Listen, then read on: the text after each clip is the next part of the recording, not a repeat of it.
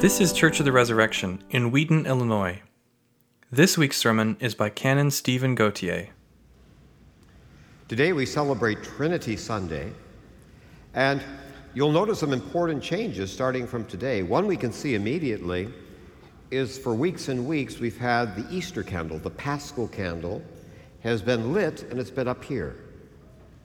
But we ended the Easter season at Pentecost last Sunday and that will not be up here again until next Easter. Another change we'll notice is going to start going into a season that will seem to never end of green, endless green.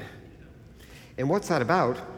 Well, what is about is this season is we'll talk about the season of the Holy Spirit, and the green is the Holy Spirit's color. He's the Lord, the giver of life. And you may say, wait a second, I thought red is the Holy Spirit. No, that's the gifts of the Holy Spirit, like the flame. The gifts of the Holy Spirit are red. But the Holy Spirit's the Lord, the giver of life in the creed. So green is this color, so it's reminding us the time of the church, you know, the time of the Spirit, you know, dwelling in his people and his church. So we'll see those big changes. So why are we having this change? This Sunday is one of the big hinge Sundays of two hinge Sundays in the whole year. You see, until now, from the very beginning of Advent until now, it's been, we've been reliving the story of Jesus. From the predictions of his coming, his promise of his coming in Advent, to his incarnation in Bethlehem, we have his baptism.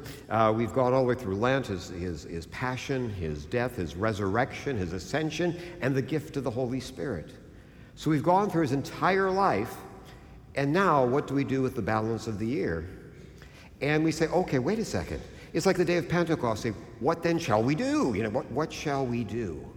And so, how do we live our lives in the light of what we've just lived through? That's the second half of the church year. So,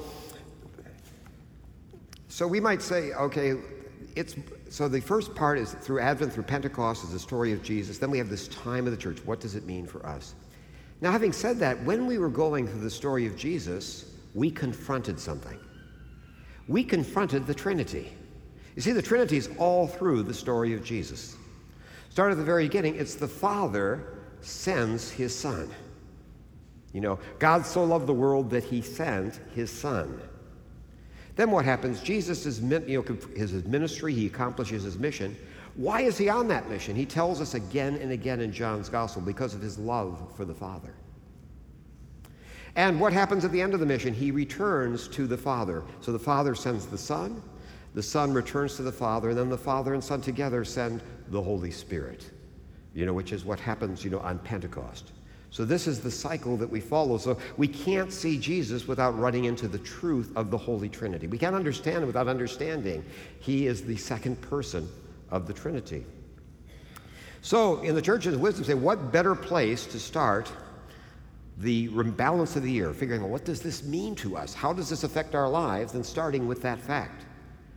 Let's look at the Trinity. So we start the rest of the year by looking at the Trinity, who God is, the very essence of God. Who is God? Now, what do the scriptures teach us about the nature of God? The first thing we know is the scriptures, you know, the, the revelation to given to God's people Israel said, Hear, O Israel, the Lord our God, the Lord is one. There is only one God. This is the creed of Israel. It's our creed. And so every pious Jew in the morning and the evening has this Shema Hear, hear, O Israel, the Lord our God, the Lord is one. You hope, if you're a pious Jew, your, at your death, that those will be the last words on your lip Hear, O Israel. So God is one, the faith of Israel, our faith. That's all that could be revealed. God had to progressively reveal himself. It took something more than saying it. To reveal the fullness of who God was, though within that unity, required God to appear in person, the self revelation of God in Jesus Christ. Nothing less could bring us into the actual life of God Himself. And that's where we find out God is not only one, but within that perfect unity, there are three distinct persons Father, Son, and Holy Spirit. And despite the fact that they are, uh, also we emphasize by distinct, is we might think, well, gee, I'm a, I'm a father. Today's Father's Day. Happy Father's Day, dads. And I'm a husband, and I'm an accountant, and all sorts of things. And those are different roles I play, but it's always me. If I started telling you, you know, um, I'd like to give you an answer on that, but I've got to go talk to the accountant. You would say, dude, there are medicines for that. However, look what happens with Jesus. He tells us in John's gospel twice. He says, Look, I'm telling you guys, it's better for you that I leave you because unless I leave you, I can't go to the Father so he can send you the Holy Spirit. See the distinctness there. It's not a matter of I'll just be, at. no, no. I need to go return to the Father so we can send you the Holy Spirit. So they're in the unity, they are distinct. They're not just different functions of God, they are distinct within the Trinity. Now, uh, and at the same time, he says, I and the Father are one. Now, this is this really important, we might ask ourselves. A lot of us, when we first hear about the Trinity, think that's a nice thing for theologians with time on their hands, maybe. But, you know, is that really important to anyone? And it's vitally important. Why? First, the first clue that's important is think of last words. When someone's trying to give you a last message, it's normally very, very important. I think of my father of beloved memory is, well, last time I saw him, he, he did this several times. He, he thought it might be the last time he said, Remember where all the stuff is. Remember, I have a, I have a sheet in my desk drawer, the left desk drawer, that has all the bank accounts, everything you need. Uh, you know, when I go to the Lord, you know, everything you'll need will be there, all the information. You'll know everything you need is there. Don't want you to forget that. Don't looking at it. That's all there. And so we tend to think of the last time you tell somebody, What do you really need to know? So, what does Jesus say in the Great Commission? Go, make disciples of all nations, baptizing them in the name of the Father and of the Son and of the Holy Spirit. I should tell you something about that. We don't baptize in the name of the Father and in the name of the Son, in the name of the Holy Spirit. There's a reason for that. The church always understood this formula saying we want to reaffirm our faith in the faith, the faith of Israel. There is one God. So we say we baptize you in the name, under the authority of the one God, the Father, the Son, and the Holy Spirit. So we say we don't repeat it. We say we baptize you in the name of the Father and of the Son and of the Holy Spirit. So it must be central to our, our faith. It's, in everyone's baptism, we enter the body of Christ. It's always with those words. So there's a message here. The, you know, the last words of Jesus, the first words we hear. So why would this be important? Well, think something. One, how it can affect our understanding of God. John was, if he had to use one thing to describe God, what does the Apostle John describe God? He says God is love. Now, God has, has always been. He alone is eternal. There's no beginning, no end. God is life, is I, the great I am. He always has been, always will be. So, for the infinity of time before He created the world, how could God be love? What would there be to love? What would that mean? I'd be sort of meaningless. What would it mean to be, I'm loved, but you know, there is no one else? But the fact is, we now know, now that we know more about God, wait, God Himself in His unity is community. There's a community in, of love within the very person of God. And this explains some of the Trinity itself, how we understand with the Creed. We say the Son is begotten of the Father. What does that mean? It means the Father's, the Son is the product of the Father's love. The Father's love is the origin of the Son. The God is the source, the Father is the source. And the mutual love of Father and Son is, is, produces the Holy Spirit. The Holy Spirit proceeds from the mutual love, who proceeds from the Father and the Son, who proceeds from the mutual love of Father and Son. So we see that that community of love, you know, within God. So God is one, but as love, He exists in community, in that oneness. And this is could be expressed in your bulletin. If you turn to page 12, we have a classic icon. I'm going to talk about this circle of love. This is Rublev, uh, the greatest um, iconographer, saint in the Orthodox Church, the Russian Church. And first of all, I would like you to look at the third quotation down here on the page. This is from the experience of the, fa- the famous three angelic visitors who visit Abraham in, in the book of Genesis. And look at what it says. The church was very precise. Look at what it says. The Lord, singular, I got the Lord, appeared to him by the oaks of Mamre as he sat down at the door of his tent in the heat of the day. He lifted up his eyes and looked, and behold, three men were standing in front of him. So this, it tells us the Lord appeared. How did he appear? As three men. And it goes on. Uh, it says, When he saw them, he ran to the door of the tent to meet them and bowed himself to the earth and said, O Lord, singular, if I found favor in your sight, do not pass by your servant. So the church has always seen this as a visible manifestation of the Trinity, it's sort of a prefiguration in the Old Testament. You know, like the dove that comes and represents the Holy Spirit at Jesus' baptism. That we see God, one God, Father, Son, and Holy Spirit. And if you look at this image, one thing that's interesting is we think of the images we see in the West of the Trinity as the Father is an old man, and the Son is younger, and then the Holy Spirit as a, as a dove. Well, when we say in the Creed, we say begotten before all ages. There was one heretic, said Arius, who famously said, wait a second, the Father has the, begets the Son. Well, you have to have a Father before you can have a Son, right? So he argued this must mean God must be older.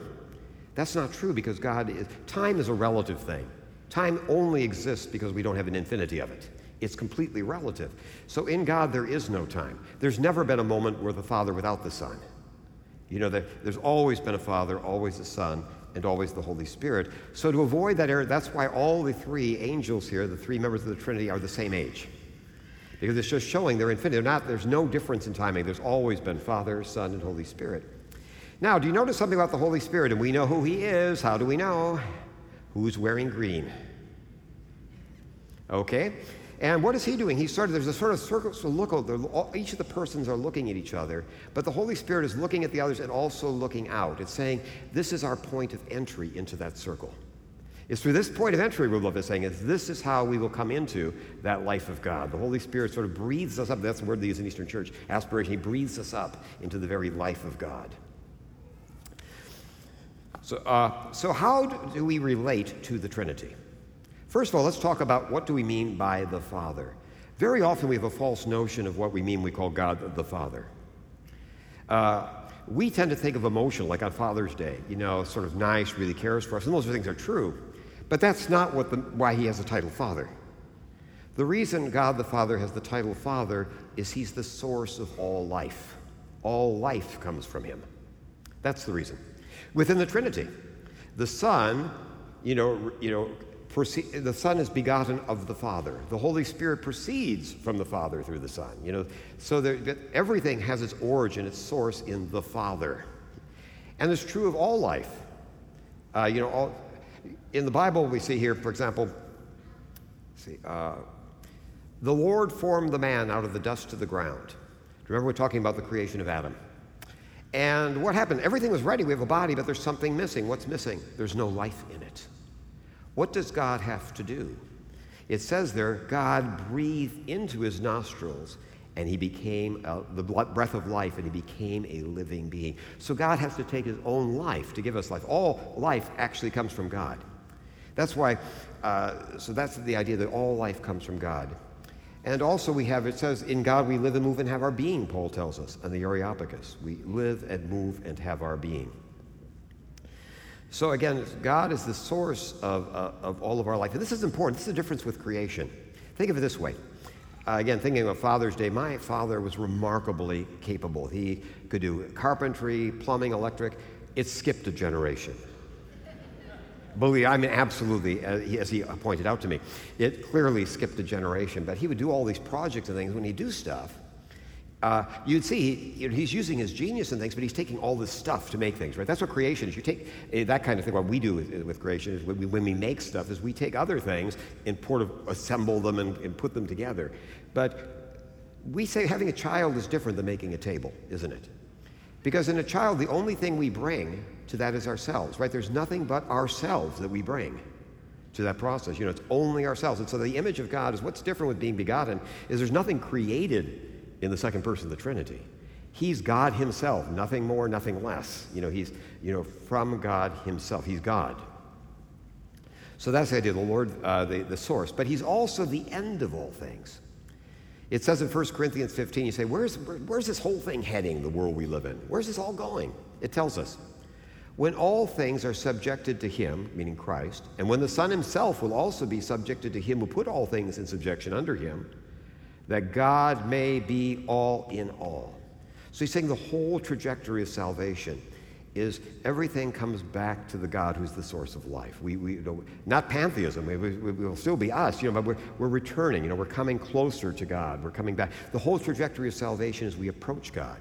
The whole story of sin is going the opposite direction as we sort of go out of orbit.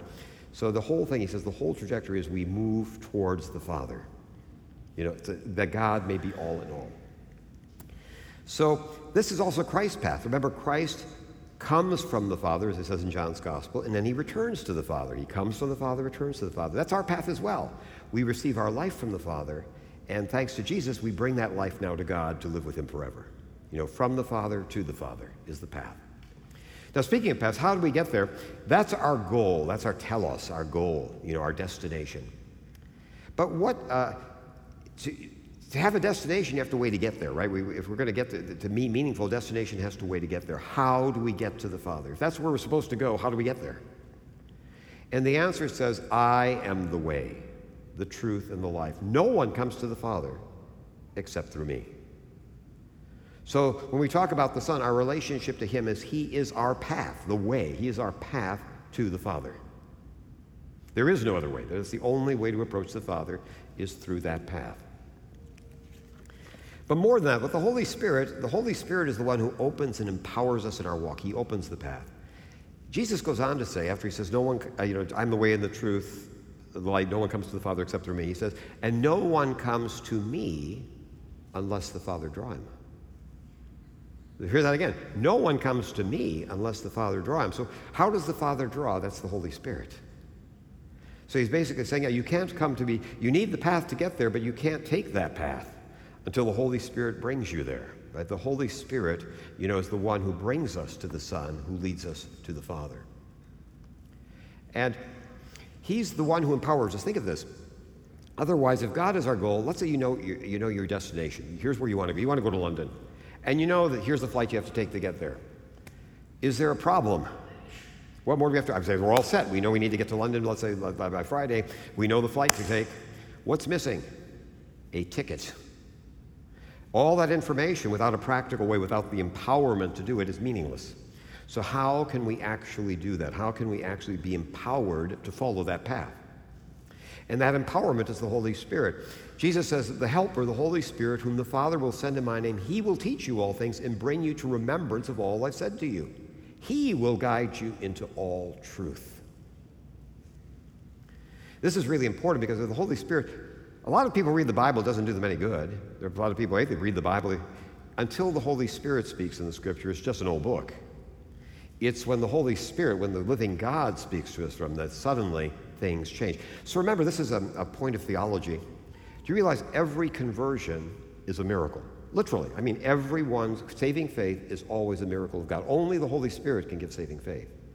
We can get things ready in a sense. We can prepare the path, but it always takes nothing less than the Spirit of God to speak to the heart and say, This is true.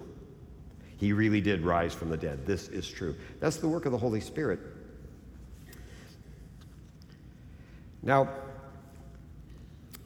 uh, he gives us the power to follow because we don't have the power. It says, I will put my spirit within you and cause you to walk in my statutes. That's in Ezekiel. So again, the trouble is we, we can't even walk it. Knowing the way is no help if we don't have a way to actually follow it. Only the Spirit makes it possible for us to follow that way. And that's why we have one of Calvin's favorite verses, Philippians 2.13. It's God who's working in you, both to will and to work. It's always the work of the Holy Spirit. Uh, put it this way another way of looking at why is this important? Look at the order. God reaches out. The Father gives us the Son and sends the Holy Spirit. That's how God reaches out to us. And how do we go back to God? The Holy Spirit convicts us of Jesus. You know, He convicts our heart and brings us to Jesus. This is the one. This is the one who takes away the sins of the world. We follow that path and we come to the Father. So just as God reaches out, Father reaches through the Son in the Holy Spirit to us, it's through the Holy Spirit we come to Jesus and go to the Father. It's the path back. Now, what practical application can that have, you ask? A very practical application. You know, our tendency, like in ministry, uh, one of the things I do is I help train uh, people who are going to be ordained. One of the first things I tell them is remember the key thing in ministry, if there's almost more than anything, is people don't need us, they need God. Never forget that. Nothing less than God Himself is going to bring salvation. We can bring people, never get in the way. You know, make sure that, you know, it's only, you can, you want to, you can pay the, you, you, no one's ever been argued into saving faith. There's a value in giving people the reasons we have for our faith. But we have to realize at the end of the day, it will always be the Holy Spirit who brings conviction. And this is important. This is not a reason to be discouraged, it's exactly the opposite. Because we're so aware of our limitations, you know, saying, boy, I wish I could make it better. I wish I could. We don't have to worry. The Spirit somehow, despite us, will get the message through. And one way not to be discouraged, by the way, is have you ever had this? You share your faith and you're discouraged because nothing happens. You know, people don't accept Jesus. That's no reason to be discouraged. Why? One of my favorite, I love these parables that are easy to miss. It's only in Mark's gospel, the first gospel. A paraphrase that basically says this you know, you put a seed in the ground and it looks like nothing's happening. But then later on, suddenly the things come up. It's always been going on, you just didn't see it. That's how God's word works. When we sow, that's why we should never expect immediate results. Is it, sometimes they are, but it's God gives the growth. So just realize there's just because we don't see it doesn't mean there won't be growth. You know, it's God gives the growth, and it often comes later. You know, we just we just don't know. Now, how does our faith in God the Father uh, and the Son and the Holy Spirit affect our lives. It guards us from three great spiritual dangers that can really throw our spiritual life off, can destroy our spiritual life. You see, the tendency is you don't get to choose. God is Trinity, Father, Son, and Holy Spirit. You can't say, well, that's nice. I'm, I'm going to major. Jesus is the one I'm going with. Or, no, no, I do Holy Spirit. You can't choose one. There's only one God. And if we focus on one to the exclusion of the others, we normally get into trouble. So let's explain what that trouble is. What about saying, a lot of people say this, you Christians, you keep focusing on Jesus, it's so disruptive, it's so dis- disuniting. Why can't we just focus on God, the Father? We can all agree on that. And here's why we can't. Remember, we say the God the Father is a destination. If there's no way to get to a destination, ever, it becomes sort of irrelevant. You don't know about it, it's sort of irrelevant. And so, what we actually tend to do is we kick God upstairs. Look, I was a business guy, and this happens all the time. What do you do with somebody who's unfireable? And, you know, but they're in the way, is basically you kick them upstairs. You give them a promotion, and you just let them stay in their office and do whatever they do. Okay. And so what we do is simply say, God, if there's no, re- if there's no direct connection between God and our, that's deism. Then God is, is, he's not a person, he's a fact. He's like gravity. He's no longer a God who changed our life. He's just a fact you live with, like any other fact. He's just gravity. He's just, he, the force, as opposed to the living, personal God who cares about me and has sent his son for me. So that's the danger. If we focus just on the Father, often it seems to honor God, but actually it's a way of getting him out of our hair. We put him up in heaven where he belongs so we can do our thing. So it becomes all about us. And actually, what happens is uh, God becomes basically spiritual background noise or elevator music. We're running regular lives, but we sort of have in the back this God theme. Oh, yeah, I guess there's a God out there. No. So again, if we just focus on the Father, that's a tendency. It doesn't have to happen, but it's a real tendency if we do it exclusively without the Son and the Holy Spirit. What if we focus on the Son alone? What's the danger in that? Well, Philip said, remember the night of the, the Last Supper, he said, Lord, just show us the Father, it'll be great. And Jesus said, Well, Philip, if you've seen me, you've seen the Father. Jesus is saying he's the window. His humanity is the window into the divinity. You know, that in him we see the Father. So the key purpose of Jesus is to bring us beyond just his human, to all the way, you know, into the full life of the Trinity. It's meant to be a window. We turn it into a mirror. Here's what I mean about if we focus on Jesus alone to the exclusion of Father and Son. And notice that he's constantly talking about his love of the Father and these kind of things. Okay, what happens if we do that? Have you ever seen, I've mentioned this before in a different context. Have you ever seen somebody looking like in a shop window, like downtown at, Mar- uh, it's not Marshall Fields anymore. I'm sorry, what is it now? Macy's. Okay, just testing you. Okay. Are you looking at, at Christmas? You're looking at the Macy's windows and things, and they're nice. And you see somebody who's really wrapped in one of these. I mean, they're really looking. You say, that must be great. I can't see what they're looking at. So you sort of sneak, as you're going past, you want to take a look in, and you realize, wait a second, they're just looking at the reflection in the window, like they're changing your tie or something. They're not seeing at all. They're just they're using the glass to reflect themselves rather than to see through to something else.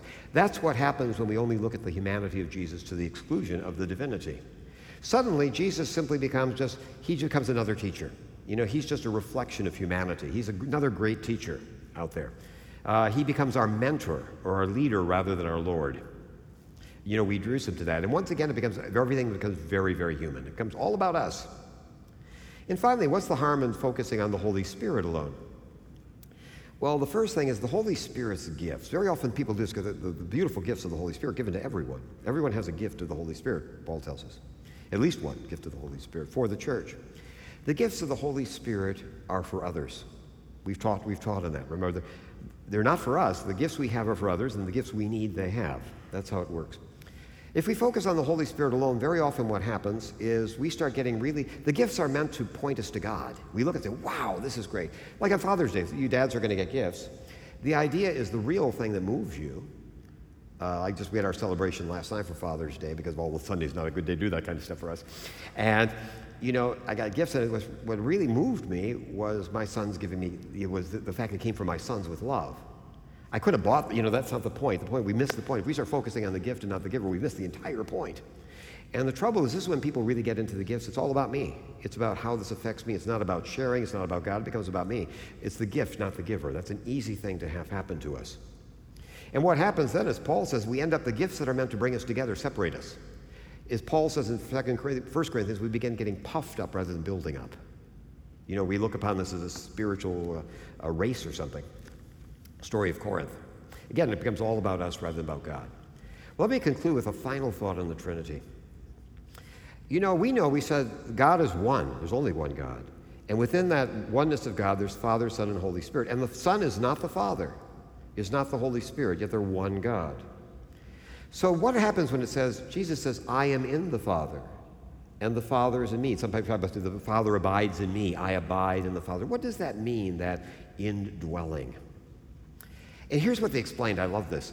The church fathers came up with a Greek term I'll explain to you called perichoresis. The reason I'm going to bother wasting that term is it's really neat when you know what it means. Everyone knows peri means. If you don't think you know, you do. Think of a, what's a periscope on a submarine? Yeah, we have a real submariner here. Okay. As, as the thing about, a, uh, about a, a, a, periscope is you can turn it all the way around. Peri means going around. So, you know, it means around. Okay. And then when we have, uh, we say choresis, there's a very similar word you might recognize from English. What a, what's a choreographer? It's somebody who really works out the steps of a dance, right? Is a choreographer. And say they're basically the word perichoresis in Greek means rotation, but the idea is the image you get is imagine people dancing in a circle. You know, a small circle of people dancing. Well, if you say, okay, which spot is he in? As it keeps going, well, he's in all the spots right? Because you keep going around, you're in all the spots, even though you're not, you're still separate, but somehow the very process way of an analogy, you're in all the spots. Okay. Jesus also tells us, he says it's like this. He says, as the Father dwells in me, I dwell in you. You, you know, and so basically, I dwell in you, and if you dwell in me and I dwell in the Father, it's basically that's how God brings us into that circle of God's life. And here's a good example. Think of Easter Sunday when we have this wonderful the dance going around here. And often what happens is as they're going around, uh, somebody wants to join in. A little kid comes up, and somebody extends their hand and brings them into the circle. I love when that happens. Then close it up again. Basically, what we're saying, that's what God does with us. He invites us.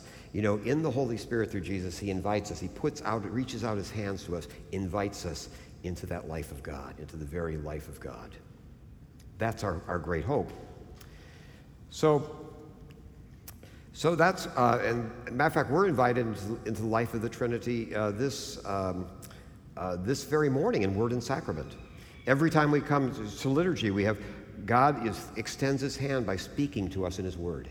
God extends his hand to us by allowing us to participate in his very, you know, in his body and blood at Eucharist. So God extends his hand and says, Come on into the dance, basically, come on into the circle. And so let us then embrace that hand. Let's pray for the grace to embrace the hand extended to us, worshiping the Father through the Son in the power of the Holy Spirit. Amen. Thanks for listening. Our vision at Church of the Resurrection is to equip everyone for transformation. As part of that vision, we love to share dynamic teaching, original music, and stories of transformation. For more of what you heard today, check out the rest of our podcast. To learn more about our ministry, visit churchres.org.